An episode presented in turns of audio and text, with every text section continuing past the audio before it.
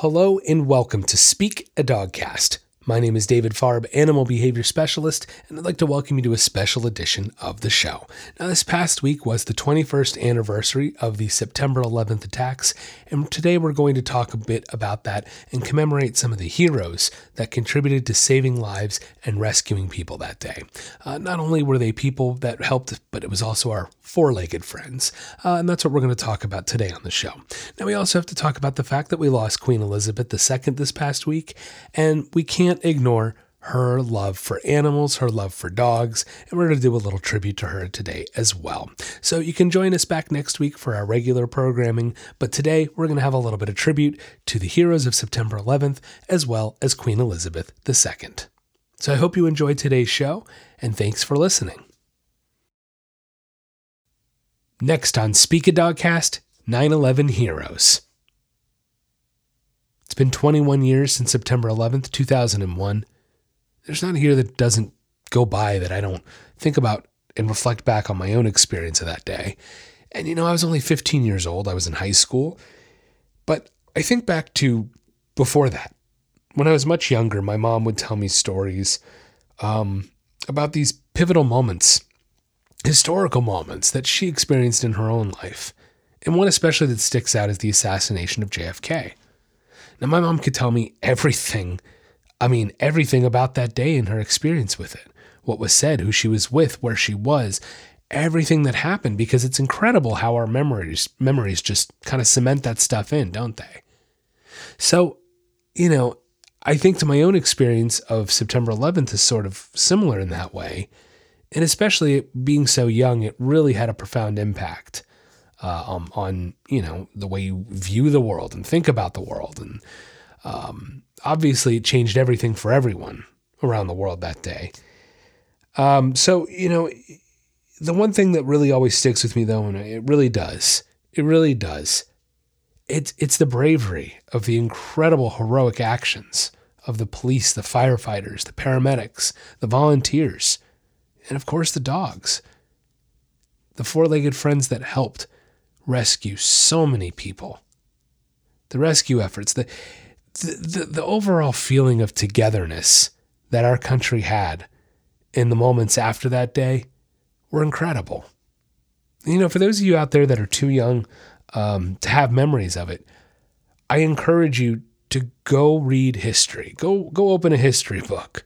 Go talk to somebody who experienced it. Hear their stories because it's very important that you understand everything that happened the events leading up to it, the events after, and the incredible heroics, incredible heroics that happened afterward.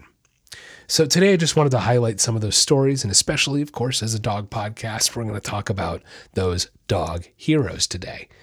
Now, there were a lot of dog heroes. There is estimated to be around 300 dogs that took part in the search and rescue efforts at Ground Zero after 9 11. So we're going to actually start with probably the most iconic and famous dog of, of September 11th, and that's Riley. Now, Riley was that dog, most one of the most famous pictures. He was that dog being carried across and hoisted across that line over all the debris. Now he was sitting there calmly, waiting to arrive at his next mission. It was just it was it was an incredible picture. Riley was originally trained to recover living people, though he did help to recover several bodies of firefighters. Next on the list, we have Kobe and Guinness. Now, these were two labs who searched tirelessly through the rubble, working 12 hour shifts for 11 days. Then there's Thunder and his handler, Kent Olson. Now, they actually traveled all the way from Lakewood, Washington to help in the rescue efforts. Thunder had been trained to sniff out survivors of avalanches and possible drownings, but had never been part of a rescue mission on this scale or this far from home. Another incredible four legged hero here was Trakr. Now, Trakr was a German shepherd who found the very last survivor of the collapse. Uh, the last survivor was a woman who had been buried underneath rubble for 27 hours before being found.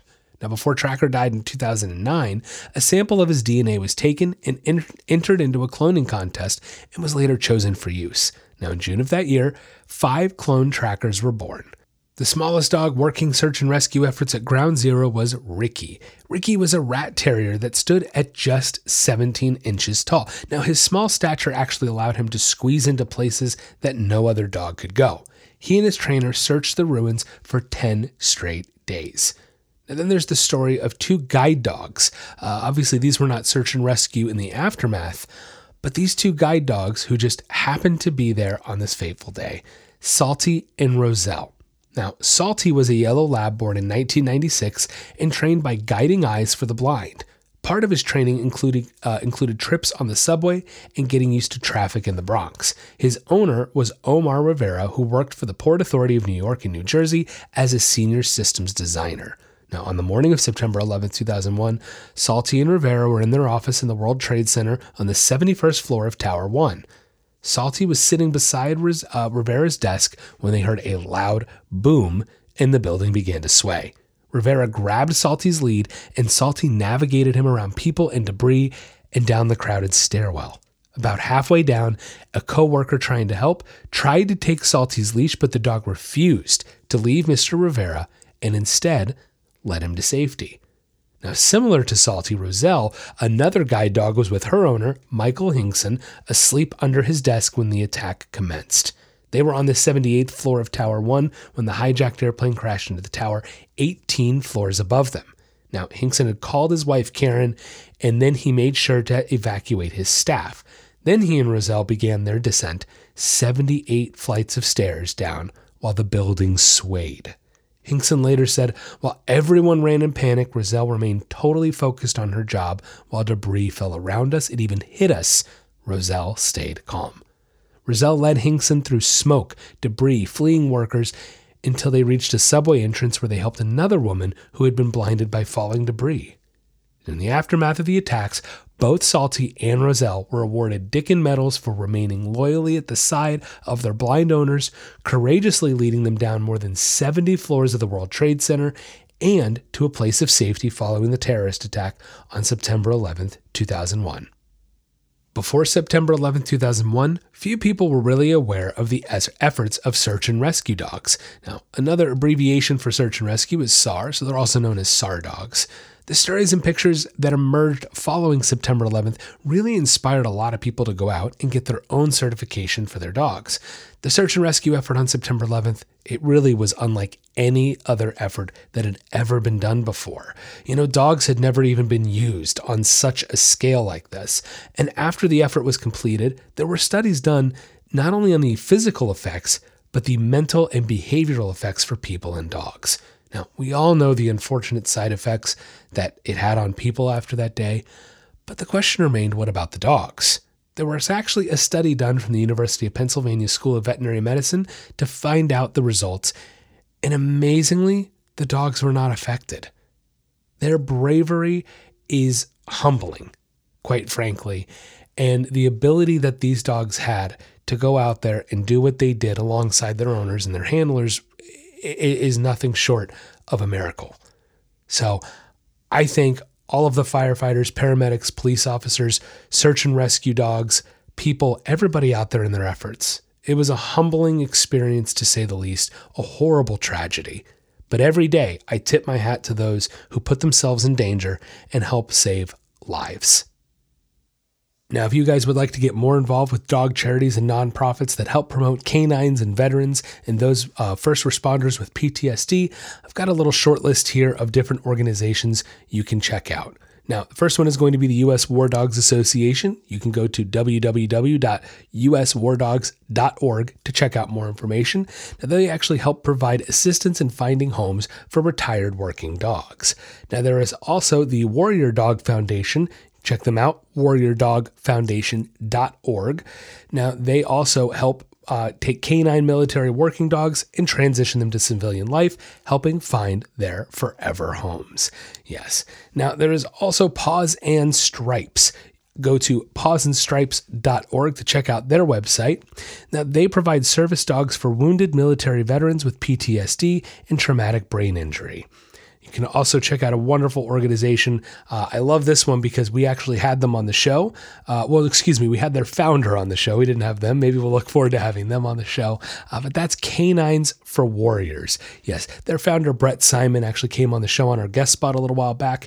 He came to talk about the wonderful work he's now doing at the Big Dog Ranch Rescue down by me, down here in West Palm Beach, Florida. He's continuing the K9s for Warriors program's mission, essentially, uh, and extending it toward a new program at the Big Dog Ranch Rescue. Now, let's focus on K9s for Warriors for a moment. Uh, you can check out their website at k9sforwarriors.org. That's K, the number nine, the letter S, for warriors.org. Now, they're one of the most well known organizations for these working dogs, right? They provide service canines for warriors suffering from uh, suffering from PTSD, traumatic brain injury, or military sexual trauma as a result of military service from post 9 11. K9s for Warriors not only rebuilds lives, but creates forever families for dogs in need. Wonderful organization. Be sure you check them out. Another great organization is nowzad.org. That's N O W Z A D. Org. This charity's original purpose was to help soldiers in Afghanistan bring home the dogs they adopted on the front lines. To date, over 700 soldiers serving in Afghanistan have been reunited with their adopted dogs and cats once back in their home countries. Yes, wonderful organization. They are actually also registered as a charity in England and Wales as well. So be sure you check that out, guys. N O W Z A D Org. A lot of wonderful organizations doing wonderful work out there with canines, with veterans, with first responders, and those with PTSD. So, thank you to everybody doing amazing work with animals and people and helping everybody heal from these traumatic. Uh, these traumatic events. So, uh, this is really wonderful stuff, guys. Make sure you check all, out all these websites, give where you can, do what you can to help. And thank you. Thank you to all of our military, all of our first responders for everything you do. Next on Speak a Dogcast, it's the Queen's Corgis. Now, we all know that this past week we lost Queen Elizabeth II at 96 years old. And, you know, one thing that always has stuck with me about the royals is their love for animals and their pets. And even with Queen Elizabeth, you know, it goes back into her family. Uh, Queen Victoria, I believe it's her great great grandmother, if I'm not mistaken. Uh, Queen Victoria, we know, is a huge animal advocate, did wonders for the animal world, uh, and obviously the dog world as well. So that predisposition for loving animals obviously genetic, it's right there. And not only did Queen Elizabeth love her corgis, but her parents did too. Now, these were the royal corgis, Pembroke Welsh Corgi dogs that were owned by the Queen and her parents, King George VI and Queen Elizabeth, the Queen Mother. Now, Queen Elizabeth had grown fond of corgis since she was a young child. She fell in love with them by uh, because the children of Queen, or excuse me, the children of the Marquis of Bath, they owned corgis, and that was her first introduction. Now, King George, he brought home Dookie in 1933, and that was her first dog. As a matter of fact, a photo from George's uh, King George's photo album shows a 10-year-old Princess Elizabeth with Dookie at Balmoral. Now, Elizabeth and her sister Princess Margaret they would feed Dookie by hand from a dish held by a footman. In 1944, Elizabeth was given Susan as a gift for her 18th birthday. Now, Susan was a corgi and she accompanied Elizabeth on everywhere she went. As a matter of fact, Elizabeth even snuck her along on her honeymoon in 1947. Yeah. Now, interesting thing is majority of the corgis owned by the queen are actually direct descendants from Susan. Now, the queen owned well over 30 corgis since her accession to the throne in 1952. Now, that doesn't even count any of the crossbreeds or anything like that necessarily. So, that's a lot of dogs. Now, the names started off pretty simple, pretty straightforward, right? We had Monty, Susan, Holly, and Emma. There was a Lynette, a Willow, a Noble, Heather. But then they started getting a little more, you know, interesting. Then we had Candy and Sugar, Foxy, Bushy, Brush, Honey, Whiskey, Sherry, Vulcan, Cider, Berry, Flash, Spick, Span, Tiny, Bisto, and OXO. now, of course, it wouldn't be any other way. The Corgis enjoyed, enjoyed a wonderfully privileged life at Buckingham Palace. They resided in a room aptly named the Corgi Room. Yes, they all slept in wonderfully decorated, elevated wicker baskets. Now, the Queen did have two footmen that tended to these dogs. They were fondly referred to as Doggy 1 and Doggy 2. But at the same time, the queen tended to the dogs herself. She was often known to feed them, take care of them. She walked them twice a day. She really had her hand in there, and it wasn't a matter of just letting her staff handle them. Now, obviously, the queen also had a love for breeding them, so she was an integral part of the breeding process as well. Now, Corgis had an extensive menu at the palace, right? Included fresh rabbit, beef, all served by their own gourmet chef. Now, as we've learned in the United States history, a lot of our presidents didn't necessarily have the best behaved and the most well behaved dogs. And look, it wasn't very different with Queen Elizabeth. While she did have some nice pooches, some of her dogs maybe not so much and could have benefited from some training. Now, on several occasions, the staff and even the Queen herself had been injured by the corgis over the years. First being in 1954, the palace clockwinder Leonard Hubbard, he was bitten by Susan uh, upon entering the nursery at the Royal Lodge, Windsor. Now, later in the same year, one of the Queen Mother's corgis, he bit a policeman on guard duty in London. Yes. Now, in 1968, Peter Doig called for the royal staff to put up a Beware of the Dog sign at Balmoral after one of the corgis bit a postman. Now, it just kind of keeps going, unfortunately. In February 89, it was reported that the royal family had hired an animal psychologist to tame the dogs after they had developed a habit of nipping all of them and the staff. Oh my goodness! But it didn't end. There was more incidents, so uh, we'll kind of we'll, we'll, we'll move on from that. now, of course, the royal corgis are known all across the world they're very close. They were very closely associated with Queen Elizabeth. Now, they have had also numerous statues dedicated to them, works of art, and because of the Queen's fondness for the Welsh Corgi, there was an actually an increased uh, interest in breeding them, and there were a record number of them exhibited at the 1954 West Australian Canine Association's Royal Show. Now, it was reported in about 2015 that the Queen had stopped breeding corgis. She didn't wish any of the dogs to survive her in the event of her death. Yes. Now, in 2018, that was where we lost Willow. Willow was the last of the full bred corgis. At the time, she'd only had one other dorgie alive, and that was Candy. Now, during the pandemic, when she was, you know, Philip's health was failing, um, her son Andrew actually decided to gift her two more corgis, Muick and Dor and a Dor. Excuse me, it was actually a corgi and a dorgie. Muick was a corgi, and Fergus was the dorgie. Now Fergus sadly died three months later. Maybe sounds like he had some health problems. Um, and so she had Muick, and it took her back up to four dogs. At the time of her passing, she still had these dogs. So I know there's a lot of questions being thrown around. There's even some articles being written about it of what's going to happen to these dogs. I don't really think it's a question, guys. I mean, come on. We all know the royal family loves their animals, they love their pets, and of course, they all loved the queen. So, rightfully so, they're going to take care of them. They're going to figure out who's going to take them, and those dogs will be very well cared for.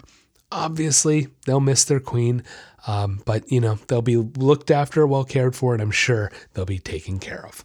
Now, we all loved the queen. I mean, I, you know, look, I was never, I'm never, I'm not like this big royal fan or anything, but recently because of of shows like The Crown and all these other shows about the royals, it does get you interested in it. I am a history buff at the end of the day. I really am. I do love history.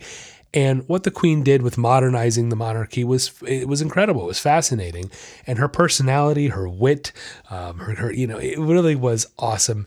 And you could tell she absolutely loved her dogs. She was a dog lover at the end of the day, and who couldn't love a queen who's a dog lover?